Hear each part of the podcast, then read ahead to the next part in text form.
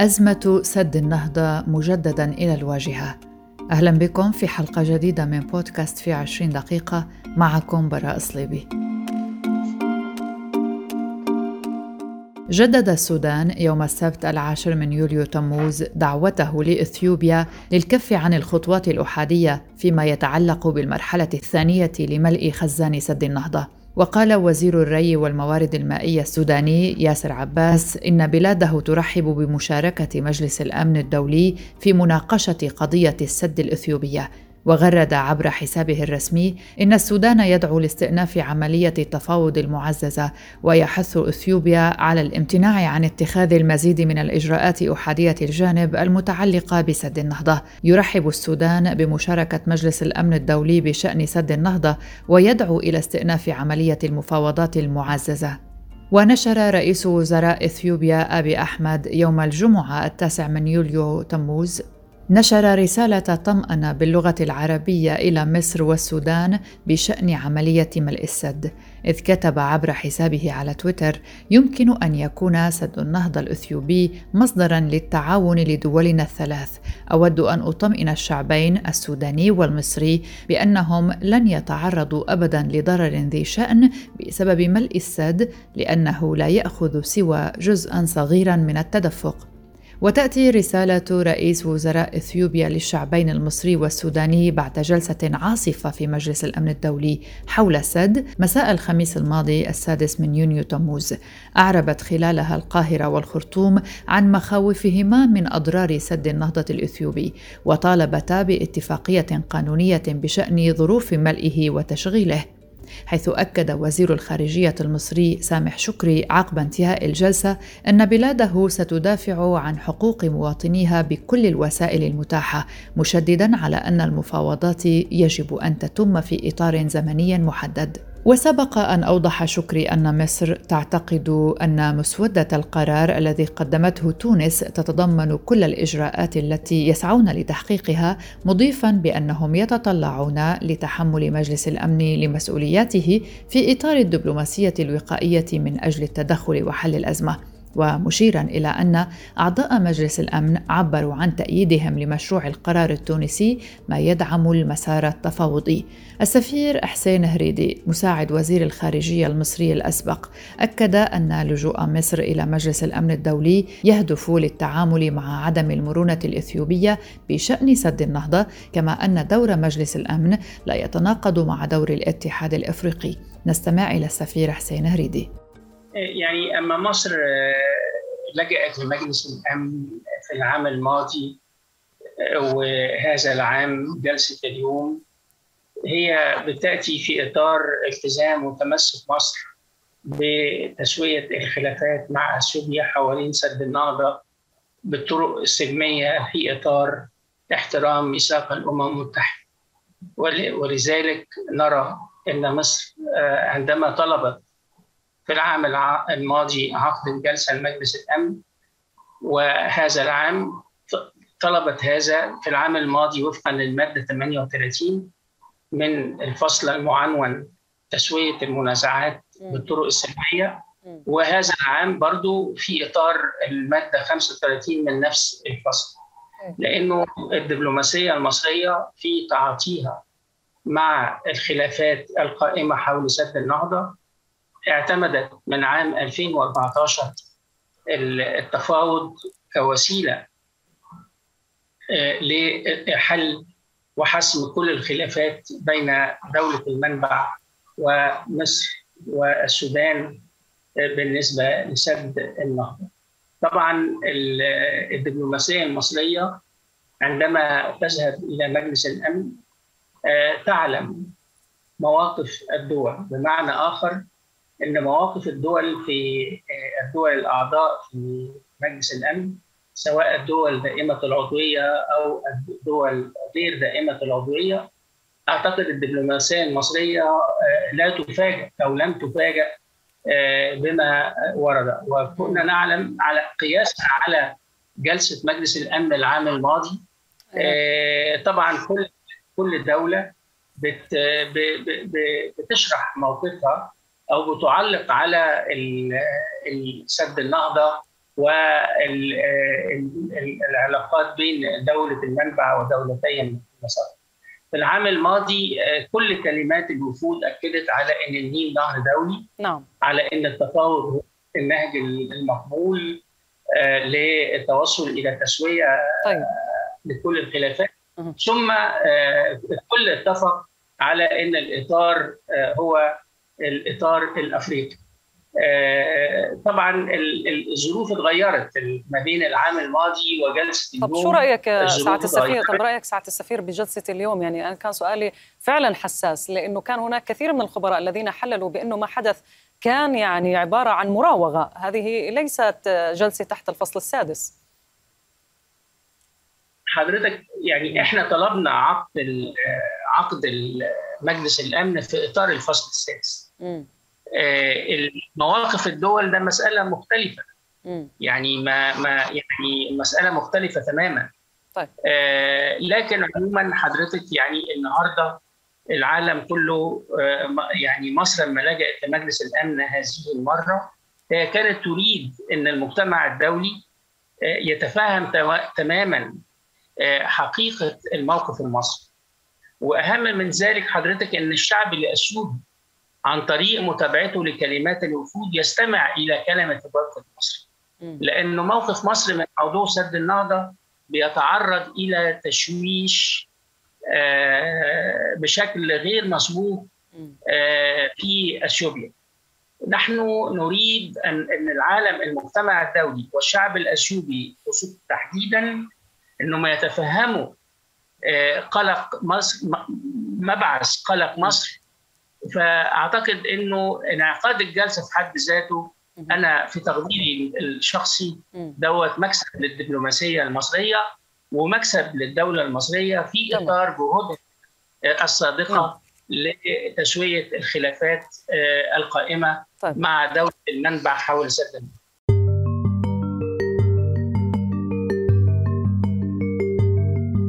وحذرت وزيرة الخارجية السودانية مريم الصادق المهدي في كلمتها أمام مجلس الأمن حذرت من مخاطر سد النهضة قائلة إنه من دون التوصل إلى اتفاق تتحول فوائد سد النهضة الإثيوبي إلى مخاطر حقيقية.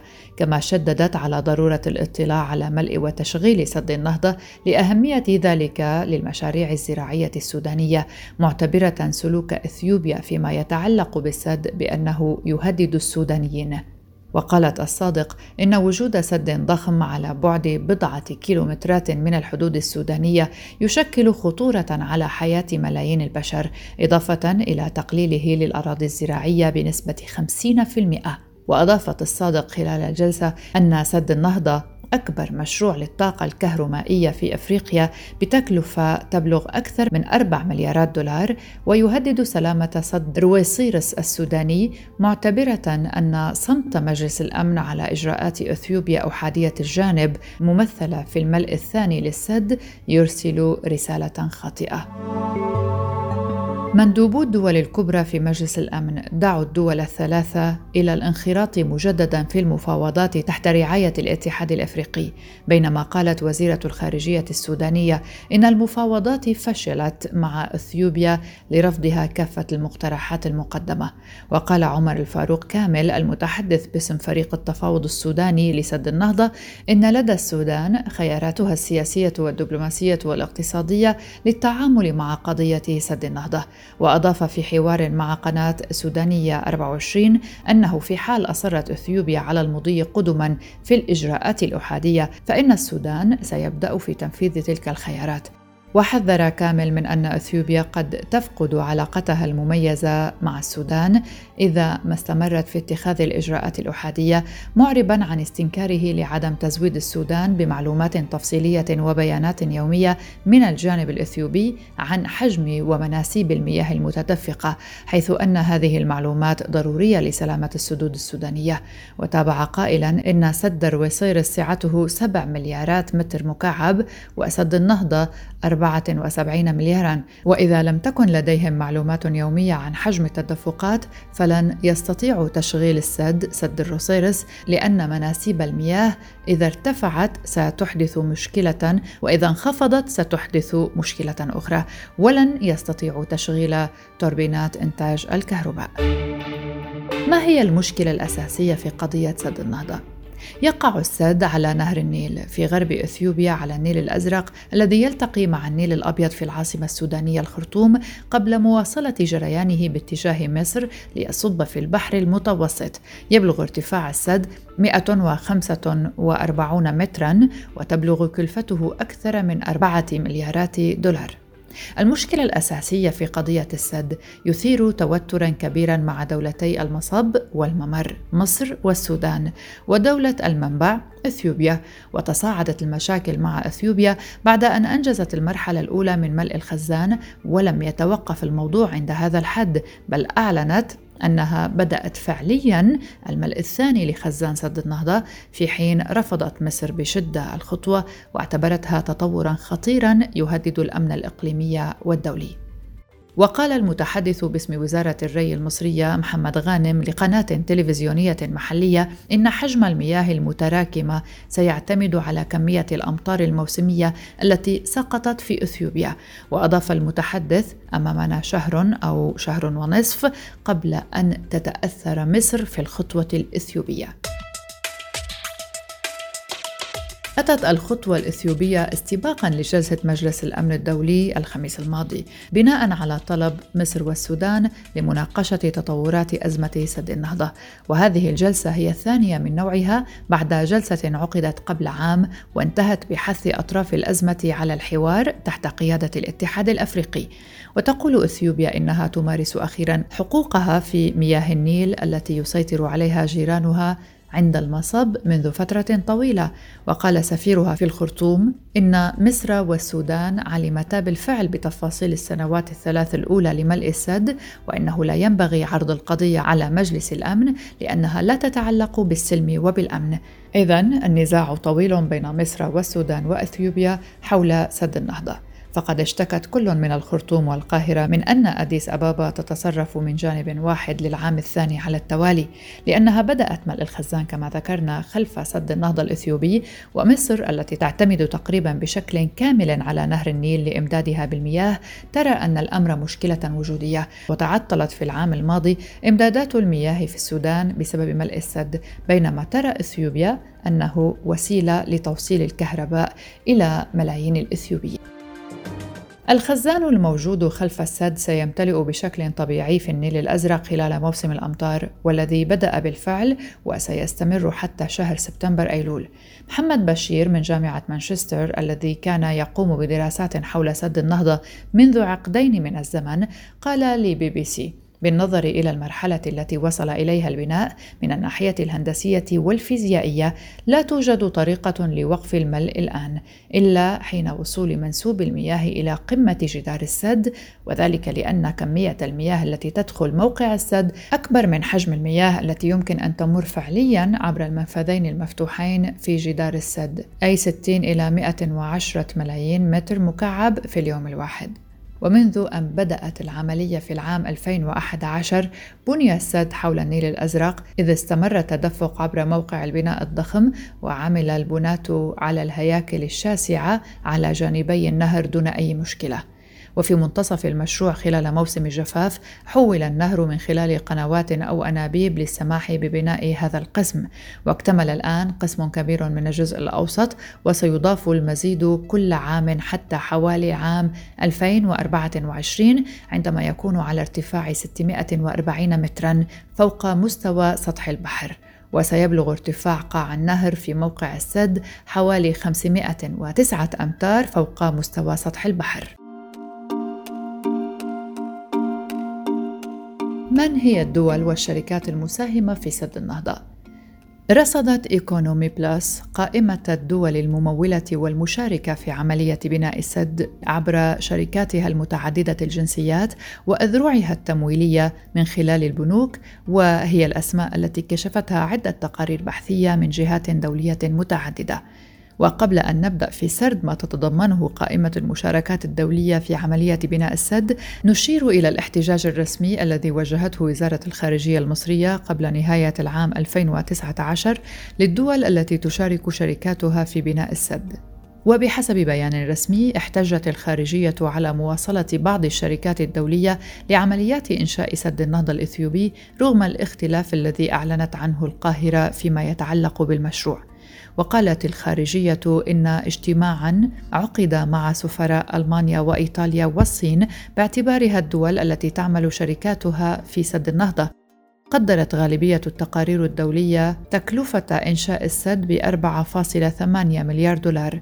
تسعى الحكومة الإثيوبية جمعها ذاتيا بعد أحاديث عالمية عن فشلها في جذب تمويلات خارجية من خلال عدة طرق من بينها طرح سندات شعبية لمواطنيها بالداخل والخارج للمشاركة في عملية التمويل بالإضافة إلى زيادة الضرائب بما نسبته 30% بجانب استقطاع جزء من رواتب جميع العاملين في الدولة رغم تدني دخولها بحسب مؤسسات دولية بينها البنك الدولي.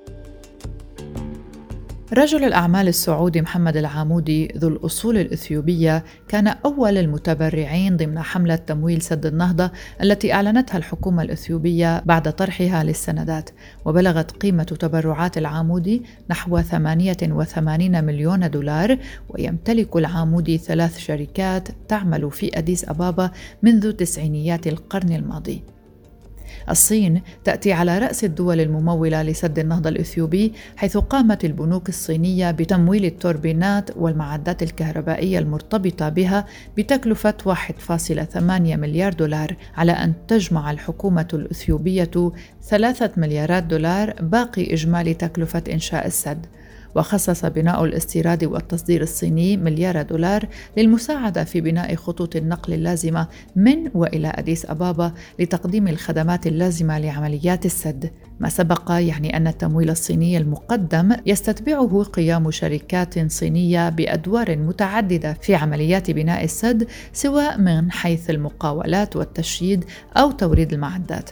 وتتضمن قائمة الشركات الصينية شركة فويث هايدرو شنغهاي الصينية التي تعمل في مجال استكمال بناء محطة التوليد بالسد بالإضافة إلى مجموعة جيزهوبا الصينية المحدودة للإنشاءات والمقاولات. أما الشركات الإيطالية فقد حصلت ساليني إمبريجيلو شركة البناء الإيطالية المتخصصة في بناء السدود حصلت على عقد في عملية بناء سد النهضة خاصة وأن الشركة تملك سابقة أعمال في أثيوبيا قبل سد النهضة حيث عملت بنجاح في مشاريع أخرى داخل أثيوبيا كما منحت السلطات الأثيوبية عقد توريد الكابلات ذات الجهد المنخفض والعالي للسد لشركة إيطالية في عام 2012 أيضا هناك شركات فرنسية في سد النهضة. ففي يناير 2013 دخلت الشركة الفرنسية إلى السباق. وقعت شركة ألستوم عقدا بقيمة 250 مليون دولار مع شركة ميتالز أند إنجينيرينجز كوربوريشن الإثيوبية. والمقاول الرئيسي السابق للمشروع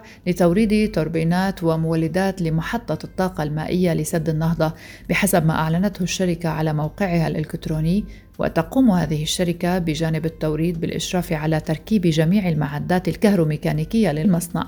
يتضمن العقد أيضا تشغيل الهندسة وتشغيل محطات الطاقة كما ستشرف الشركة على برنامج لتطوير المهارات محليا والدراية في مجال الطاقة الكهرومائية.